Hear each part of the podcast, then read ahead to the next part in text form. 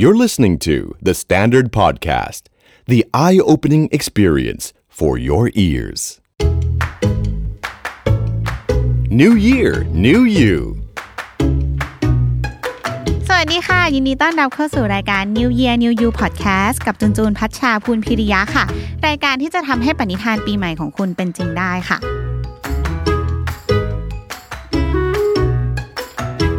อพิโซดนี้นะคะก็ยังพูดเรื่องเกี่ยวกับการทำงานอยู่ค่ะ หลังจากที่เราทำให้ตัวเองมีไฟในการทำงานมากขึ้นแล้วในปีนี้นะคะ แต่ว่าการทำงานเราเนี่ยไม่สามารถจะทำได้คนเดียวจุนว่าทุกอาชีพเลยนะ มันคือการต้องมีเพื่อนร่วมงาน ต้องมีอีกฝั่งหนึ่งที่เราต้องสื่อสารติดต่อเรื่องงานด้วยนะคะ เพราะฉะนั้นเราทำคนเดียวเนี่ยไม่ประสบความสำเร็จแน่นอน ต้องติดต่อประสานงานกับคนมากมายบางทีก็ต้องทำงานกันเป็นทีมด้วยนะคะ ทีนี้จุนเชื่อว่าหลายคนยังมีปัญหากับเพื่อนร่วมงานอยู่ค่ะ อาจจะมากบ้างน้อยบ้างไม่ถูกกันบ้างหรือว่าว่าแบบไม่สนิทกันบ้างในที่ทำงานเนี่ยนะคะ episode นี้เนี่ยเราจะไม่มานั่งคุยกันว่าแบบเมาท์เรื่องเพื่อนไม่ถูกกับเพื่อนทำยังไง มีดราม่าในออฟฟิศทำยังไง เอาคืนยังไงหรืออะไรแบบเนี้ยแต่ว่าเราจะมาคุยกันว่าเริ่มทำความรู้จักกับคนอื่นที่ไม่ใช่แผนกของเรายังไง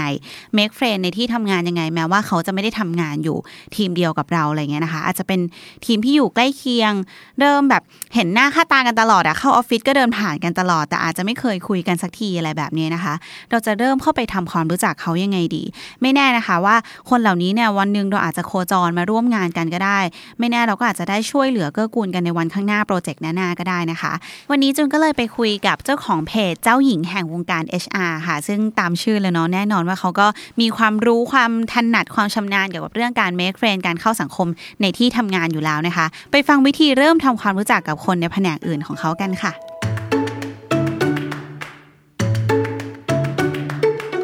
สำหรับเรื่องของการที่เราจะทำความรู้จักหรือว่าทำให้คนที่เราทำงานด้วย หรืออาจจะยังไม่เคยทำงานด้วย แต่อยู่ในองค์กรเดียวกันเนี่ยนะครับ ในเรื่องของการสร้างความเป็นมิตรกัน ต้องต้องพูดก่อนว่าเราคงไม่ได้โฟกัส แค่ว่าเป็นบริษัทใหญ่ หรือว่าบริษัทเล็ก หรือว่าเป็นคนเก่าหรือคนใหม่นะครับสิ่งที่จะพูดก็คือว่าต้องเริ่มต้นจากเรื่องของ attitude ก่อนในข้อที่หนึ่ง นะครับ attitude is everything จริง ๆ ก็คือว่าถ้าเกิดว่าเรามีทัศนคติที่เป็นกลางคือไม่ต้องว่าถึงกับดีเอาเอาแค่ว่าเป็นกลางต่อการที่ให้ความสำคัญว่าคนที่อยู่ในองค์กรเดียวกันเนี่ยคือคนหนึ่งที่จะมีความสำคัญในการที่จะทำให้งานเราประสบความสำเร็จเนี่ยเราเราไปเริ่มที่ตรงนั้นก่อน มันเป็นธรรมดานะว่าคนเราเนี่ยมันก็จะมีประเภทที่แบบเห็นหน้าก็หมั่นไส้เลย อาจจะแบบ ปีชงการ หรือสไตล์การแต่งตัวสีหน้าหรือว่าเคยไปฟังคนอื่นมา เคยพูดถึงคนนู้นคนนี้ว่าเขาไม่ดี ถ้าเกิดว่าเราเริ่มต้นด้วย attitude พวกนี้ไอสิ่งที่จะแนะนำหลังจากนี้มันก็แทบจะไม่มีประโยชน์เลย เพราะฉะนั้นถ้าเกิดว่าเรามาเริ่มต้นว่าเป้าหมายในปีใหม่ของเราคือ เราจะลบเรื่องพวกนี้เพื่อที่จะเริ่มต้นปีใหม่ด้วยการ เป็นมิตรแล้วก็มีเพื่อนร่วมงานที่ดีเนี่ยก็อยากให้เริ่มต้นที่ตัวเราก่อนนะครับสำหรับสิ่งที่จำเป็นเลยกับการที่จะมาเซตซีโร่ว่าโอเคเราลบอคติที่มีต่อคนอื่นๆ ไปหมดแล้วก็มาเริ่มต้นที่ตัวเราเองก่อน ข้อที่หนึ่งก็คือ รอยยิ้ม อันนี้คือว่าเราไม่ได้พูดถึงว่าเออไปประกวดเป็นนางงามเนาะแต่รอยยิ้มเนี่ยมันเป็นใบเบิกทางที่ดีมาก ๆ ในการที่จะทำให้เราสามารถผูกมิตรกับคนอื่นได้ รอยยิ้มเนี่ยข้อดีคือเป็นสิ่งที่ทำให้คนฝั่งตรงข้ามเนี่ยสร้างการจดจำและว่าหน้าเราอย่างน้อยมันก็เป็นหน้าที่ยิ้มขึ้นมาเนาะสิ่งที่สำคัญตามมาอันดับที่สองก็คือเรื่องของการทักทาย หลังจากที่ยิ้มไปแล้วเนี่ยการทักทายเป็นสิ่งที่ โอเค ในสำหรับบางคนอาจจะมองว่ามันเป็นเรื่องยาก แต่ว่าการทักทายเนี่ยไม่ต้องไปลงลึกคือ การทักทายเนี่ยมันเป็นดาบสองคมได้นะสำหรับคนที่ไม่รู้จักกันเช่น เปรียบเทียบระหว่าง การทักทายเป็น สวัสดีค่ะกับอีกประโยคนึงที่เราตั้งใจจะพูดให้ยาวขึ้นเป็น สวัสดีค่ะ ดูอ้วนขึ้นนะคะ ในสมองเราก็คือแค่ต้องการว่าแสดงความเป็นห่วง แต่ว่า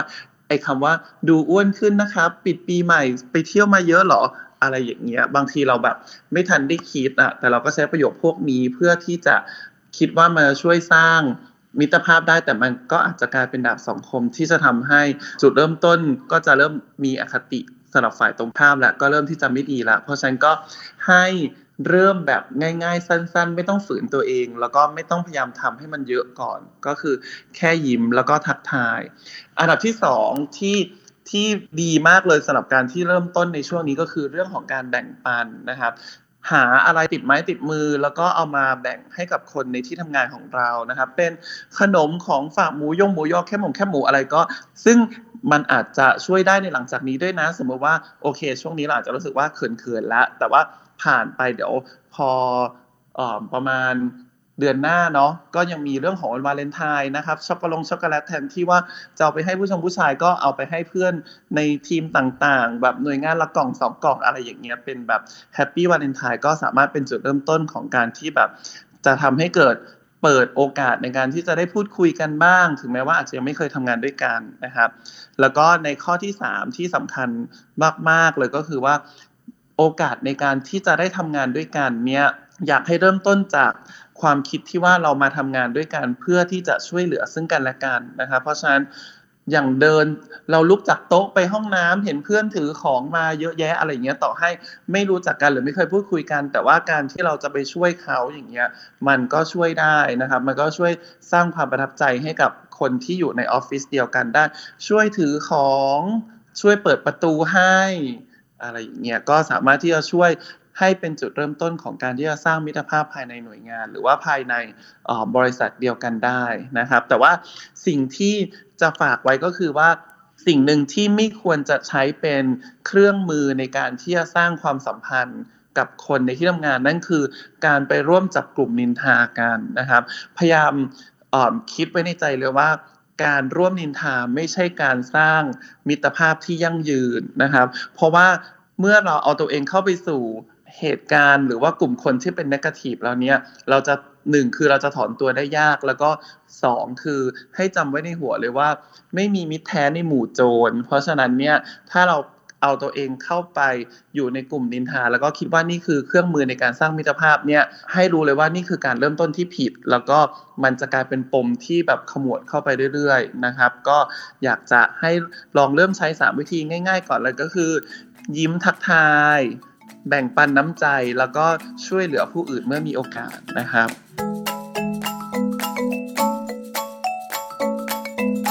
หลังจากที่เราได้ฟังวิธีที่ทำให้เราจักเพื่อนใหม่ ๆ ในที่ทำงานแล้วนะคะ จุนเชื่อว่าคนสำคัญที่จะสามารถช่วยเหลือ support กันจริง ๆ ก็คือเพื่อนร่วมงานในทีมเดียวกันเนี่ยแหละค่ะทำงานกันมานานแล้ว สนิทกับเพื่อนจริง ๆ ก็มีแต่ว่า ปีที่ผ่านมาเราอาจจะก้มหน้าก้มตาทำงานอย่างเดียวอะไรเงี้ยไม่ได้สนใจเพื่อนเท่าไหร่ มุ่งงานไว้ก่อนตกหล่นลืมวันเกิดอะไรเขาไปบ้างอะไรเงี้ยนะคะ บางครั้งอาจจะแบบเผลอพูดจากระทบกระทั่ง โดยที่เราไม่ได้ตั้งใจจูนเองก็เลยมีเทคนิคค่ะที่จะทำให้เราทำงานกับเพื่อนร่วมงานในทีมเดียวกันเนี่ยได้ราบรื่นยิ่งขึ้นค่ะพูดจากประสบการณ์ทั้งของตัวเองแล้วก็จากในฐานะที่เคยเป็น HR มาหลายปีเนาะสิ่งที่ทุกคนจะต้องจำไว้เสมอเลยว่า แค่ทำงานให้ได้ดีเนี่ยก็เป็นเรื่องยากแล้วในในสภาพการแข่งขันทางธุรกิจในปัจจุบัน เพราะฉะนั้นอย่าทำงานไปพร้อมกับ การมีศัตรูในออฟฟิศนะครับ บางคนเนี่ยคิดว่าไม่เป็นไรแค่ทำงานของฉันให้ได้ดีก็พอเรื่องความสัมพันธ์กับคนอื่นจะเป็นยังไงก็ช่างมันนะครับ บอกไว้ตรงนี้เลยว่าหลายครั้งที่คนที่คิดแบบนี้ต้องแพ้ให้กับคนที่ทำงานอาจจะไม่ได้ดีมาก แต่สามารถที่จะรับมือกับความขัดแย้งได้ดีกว่านะครับ เพราะฉะนั้นสิ่งที่เราจะต้องจำเลยก็คือ อย่าสร้างศัตรูในออฟฟิศเพื่อเพิ่มความยากในการทำงานให้กับตัวเอง พอเราเริ่มที่ตรงนี้ปุ๊บเราก็จะดูแล้วว่าโอเคศัตรูที่เคยเราเคยสร้างไว้ หรือว่าคำพูดที่เราเคยพูดไม่ดีหรือว่าการแสดงออกแบบที่คิดว่าไม่แคร์ที่เราแบบไปเหวี่ยงใส่ไปวีนใส่เนี่ยไม่ได้มีความสำคัญกับชีวิตนอกที่ทำงานของเราก็ให้คิดก่อนเลยว่า เวลาในหนึ่งวันเนี่ยถ้าหักเวลานอนออกไปเหลือเวลาแค่สิบกว่าชั่วโมงเนี่ย เวลาในที่ทำงานเนี่ยเราใช้ไปเกินครึ่งแล้วนะครับ แล้วก็หลายครั้งที่เราก็เอาเรื่องปัญหาที่เกิดเกิดขึ้นในที่ทำงานเนี่ยกลับไปคิดต่อที่บ้าน ปัญหาหรือความขัดแย้งที่เกิดขึ้นในที่ทำงานเนี่ยมันจะตามหลอกหลอนเราไปตลอดนะครับ เพราะฉะนั้นก็ถ้าเคยเกิดขึ้นไปแล้วก็กลั้นใจไปเคลียร์ปัญหาเหล่านั้นสักนิดนึงนะครับ ถ้าเกิดคิดว่าการขอโทษมันยังช่วยได้ก็ก็ให้ไปขอโทษกับคนที่ในปีที่ผ่านๆมาเราเคยแบบ เวียงวีนการด่าทอทะเลาะกันอะไรอย่างเงี้ยไม่ว่าจะเป็นเพราะเรื่องงานหรือเรื่องส่วนตัวหรือความไม่เข้าใจอะไรก็ให้ไปเคลียร์ตรงนั้นซะ ถ้าคิดว่าการขอโทษเป็นเรื่องยากก็ให้ทำตัวเนียนๆไปทำเหมือนว่าเปิดปีใหม่มาไม่มีอะไรเกิดขึ้นก็แล้วกันนะครับ คราวนี้ก็เราจะมีวิธีคิดยังไงบ้าง หรือว่าวิธีการแสดงออกยังไงบ้าง เพื่อให้การทำงานกับเพื่อนในทีมเนี่ยมันสมูทแล้วก็แบบมีประสิทธิภาพมากที่สุดใช่ไหมครับ อันดับที่หนึ่งเลยซึ่ง คิดว่าสำคัญมากๆเลยก็คือเรื่องของความจริงใจนะครับ ความจริงใจเนี่ยเลเวลที่ดีที่สุดก็คือว่าเราก็ต้องจริงใจกับคนอื่นๆให้ได้จริง ๆ แต่ถ้าเกิดว่าเราแบบไม่สามารถไปถึงจุดนั้นได้อะเอาเป็นว่าให้สามารถที่จะแสดงอะไรก็ได้อะเพื่อไม่ให้เขาจับให้ได้ว่าเราไม่จริงใจอะก็คือเอาเป็นว่าถ้าพูดแบบคำหยาบก็คือ ถ้าจะตอแหลก็ต้องให้มันเนียนที่สุดอะนะครับ อันนี้คือข้อที่หนึ่งคือปรับวิธีคิด ของเราก่อน ข้อที่สองก็คือ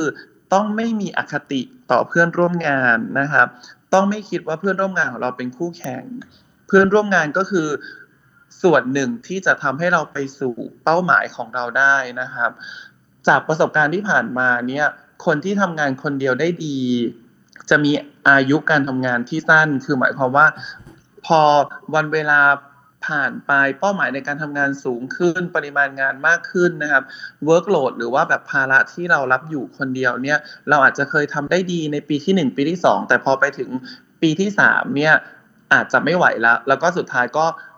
productivity อาจจะลดลงหรือเลือกที่จะลาออกไปนะครับ แต่ว่าถ้าเราต้องการความสำเร็จที่ยั่งยืนนะครับ เราจำเป็นจะต้องได้รับความร่วมมือจากเพื่อนร่วมงานทั้งในหน่วยงานแล้วก็นอกหน่วยงานให้ได้มากที่สุดนะครับ เพื่อที่จะให้เป้าหมาย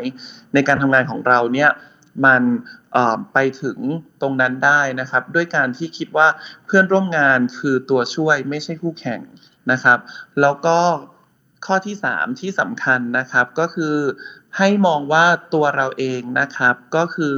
คนหนึ่งที่จะช่วยให้เพื่อนร่วมงานของเราประสบความสำเร็จ แล้วก็มีชีวิตที่ดีขึ้นได้ด้วยนะครับ คือหมายความว่าเราออกมาทำงานเนี่ยเพื่อเป้าหมายของเราว่า เราจะมีชีวิตที่ดีขึ้นนะครับ ไม่ว่าจะเป็นเรื่องของรายได้ ชื่อเสียงความภาคภูมิใจอะไรก็ตามนะครับ แต่งานที่ยั่งยืนและชีวิตที่ประสบความสำเร็จจริง ๆ คือชีวิตที่เราใช้เวลาและโอกาสและความสามารถของเรานะครับ เพื่อที่ให้คนอื่นมีโอกาสที่ดีขึ้นได้ด้วยนะครับ เพราะฉะนั้นในการทำงานเนี่ยก็ขอให้อย่าคิดถึงแค่ตัวเองนะครับ ถ้าเราถ้าเราคิดอยู่เสมอว่าเราทำอะไรเพื่อให้คนอื่นมีโอกาสได้ประสบความสำเร็จไปด้วยเนี่ยก็จะเชื่อว่าเรื่องของการสร้างความสัมพันธ์ในทีมเนี่ยมันก็จะ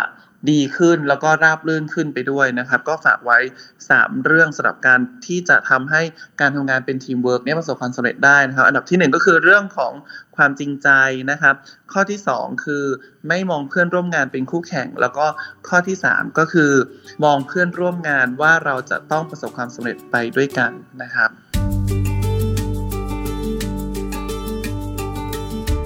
น่นอนว่าการเข้าสังคมกับที่ทำงานได้ดีขึ้นเนี่ยนะคะ นอกจากจะทำให้ทุกเช้าที่เราไปทำงานมันมีแรงอะ่ะ มันมีความรู้สึกว่าไม่ทรมานแบบมีแต่งาน เพราะเราก็จะได้ไปเจอเพื่อนได้อัปเดตชีวิตต่างๆ นานากันนะคะ แต่ที่สำคัญกว่านั้นเนี่ยเมื่อไหร่ก็ตามที่ชีวิตในที่ทำงานเราต้องเจอปัญหา เจอเรื่องหนักใจเจอแบบ ประเด็นนู่นนั่นนี่ที่เครียดขึ้นมา เพื่อนเนี่ยแหละค่ะที่จะช่วยเราผ่านเวลาเหล่านั้นไปได้นะคะ แล้วก็สามารถคอย support เราเมื่อเจอปัญหาครั้งต่อๆไปได้ด้วย แล้วก็ยิ่งทำให้ชีวิตการทำงานของเราดีขึ้น ชีวิตด้านอื่นๆ ก็ดีขึ้นตามไปด้วยค่ะ ใครมีประสบการณ์สนุกๆนะคะ เกี่ยวกับการ make friend ในที่ทำงาน หรือว่าเรื่องราวในที่ทำงาน แชร์ให้จูนฟังได้ที่แพลตฟอร์มที่คุณฟังอยู่ได้เลยนะคะติดตาม New Year New You ได้ทุกวันตลอดเดือนมกราคม วันนี้ไปแล้ว สวัสดีค่ะ ชีวิตที่ดีมาจากจุดเริ่มต้นที่ดี For Good Mornings SC Asset